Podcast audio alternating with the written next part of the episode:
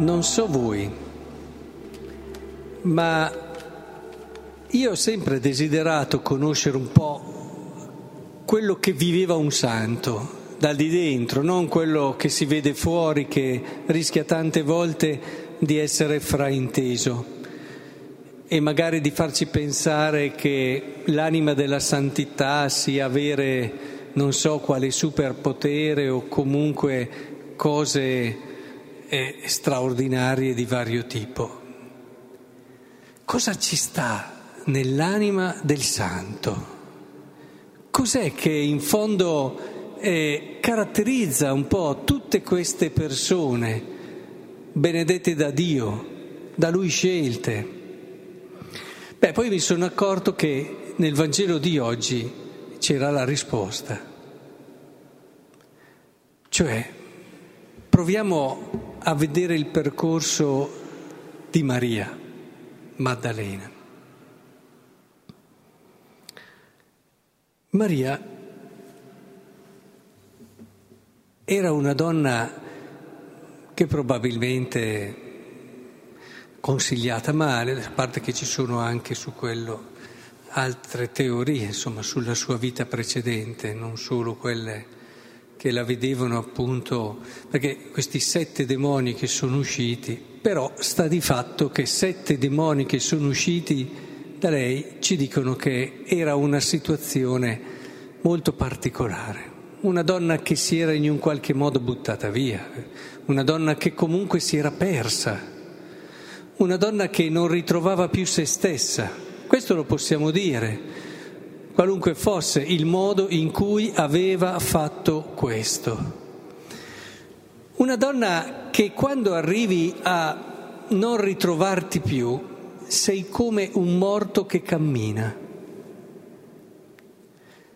Un certo giorno incontra quest'uomo, quest'uomo di cui probabilmente aveva sentito parlare, un uomo che aveva certamente un fascino molto particolare, un uomo che coglievi subito che aveva in sé qualcosa di, di ricco, di, di speciale, ma non proprio per i miracoli che faceva, ma per quello che era e soprattutto per come ti guardava, per come ti sapeva riconoscere. E proprio in quel momento lì Maria Maddalena si è sentita riconosciuta, forse per la prima volta nella sua vita. E dallo sguardo di lui ha capito finalmente chi era e chi avrebbe potuto essere. Se, come dicevo prima, quando tu perdi te stesso, non ti riconosci più, è come se fossi un morto che cammina, quando hai qualcuno che ti aiuta a ritrovarti, a capire veramente chi sei attraverso il suo sguardo che ti accoglie e ti fa comprendere quello che tu stesso sentivi ma non riuscivi a vedere, ecco che allora questo equivale ad una risurrezione. È come se tu tornassi a vivere, da come eri morto prima, torni a vivere e capisci cosa vuol dire vivere veramente. Ora, dinanzi a una persona che ti aveva ridato la vita, è chiaro che si crea un legame tutto speciale, particolare, anche se tu non lo vuoi. È come se non riesci più a vedere, non riuscissi più a vedere la tua vita senza questa persona. Questa persona, anche se non sei sempre lì con lei, anche se ormai è entrata, perché fa parte della tua rigenerazione, è come se ti avesse concepito lei e quindi rimane un legame come quello genitoriale unico. Non riesci più a pensarti viva senza. Bene, a questo punto questa persona non c'è più perché viene uccisa ingiustamente. Provate a entrare nel cuore di questa persona. Ciò che gli ha dato vita, ciò che le permetteva di... non c'è più. Ecco che arriviamo a Maria che sta piangendo e capiamo perché è lì che sta piangendo. Perché in questo momento è totalmente persa. Tutto quello che aveva scoperto di sé, tutta quella bellezza che neppure immaginava di poter avere, tutta quella possibilità di futuro che gli si è aperta innanzi, era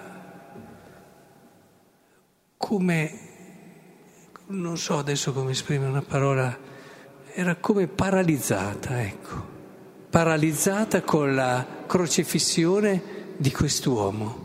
Lei lo sapeva che era una crocifissione nata da invidia, eccetera. Però, e allora almeno la consolazione di poter onorare il corpo, di poterlo vedere. So che non c'è neanche quello. Non c'è neanche quello. C'è un sepolcro vuoto quando sei molto legato a qualcuno, almeno è vero, è terribile la perdita, ma almeno avere il corpo da poter onorare. In quei momenti che sono quelli subito dopo la morte, terribili, neanche questo. Direi che in quel momento Maria era sprofondata all'inferno se così lo possiamo chiamare, la situazione interiore di Maria in quel momento.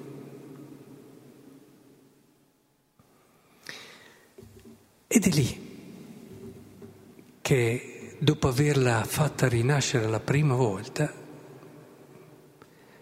ecco che il risorto la fa rinascere una seconda volta.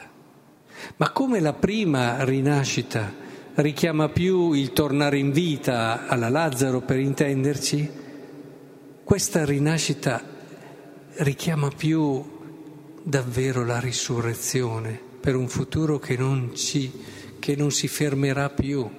Ed è proprio il risorto che, chiamandola per nome, chiamandola per nome, attenzione, perché lei lo riconosce lì? Perché in fondo è quello che aveva fatto quell'uomo là. Quell'uomo là l'aveva riconosciuta e l'aveva aiutata a riconoscersi ed è per questo che lei in quel Maria ritrova tutta la sua storia.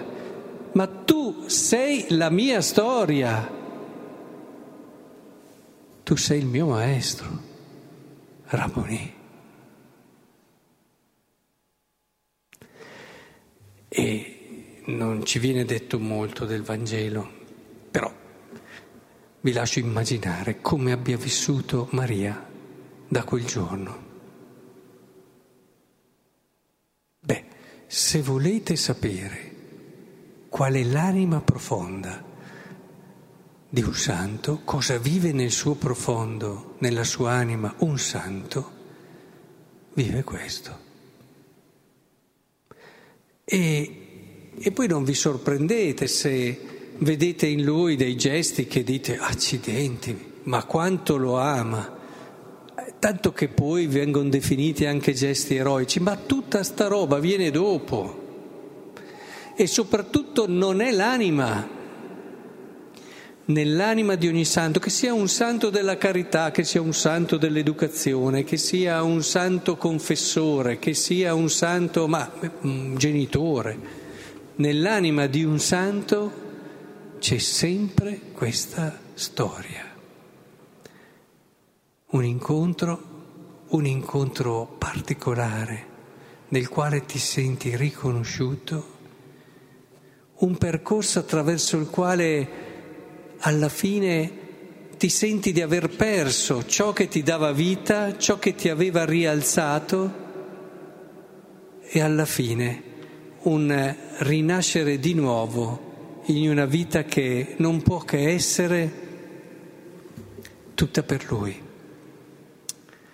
Vedete, questo è ciò che è importante. Ecco perché in questo discorso ci vedete forse un guarda quanto è bravo, No, perché nella vita nell'anima del santo non c'è questo passaggio. Guarda, ha fatto di più, ha fatto di meno. Ma no, la vita del santo c'è solo il desiderio di lui, libero. E per questo Dio agisce così tanto e opera miracoli, ma quelli sono la cosa sopra, che passano proprio perché c'è questo seguire chi è diventato parte di te.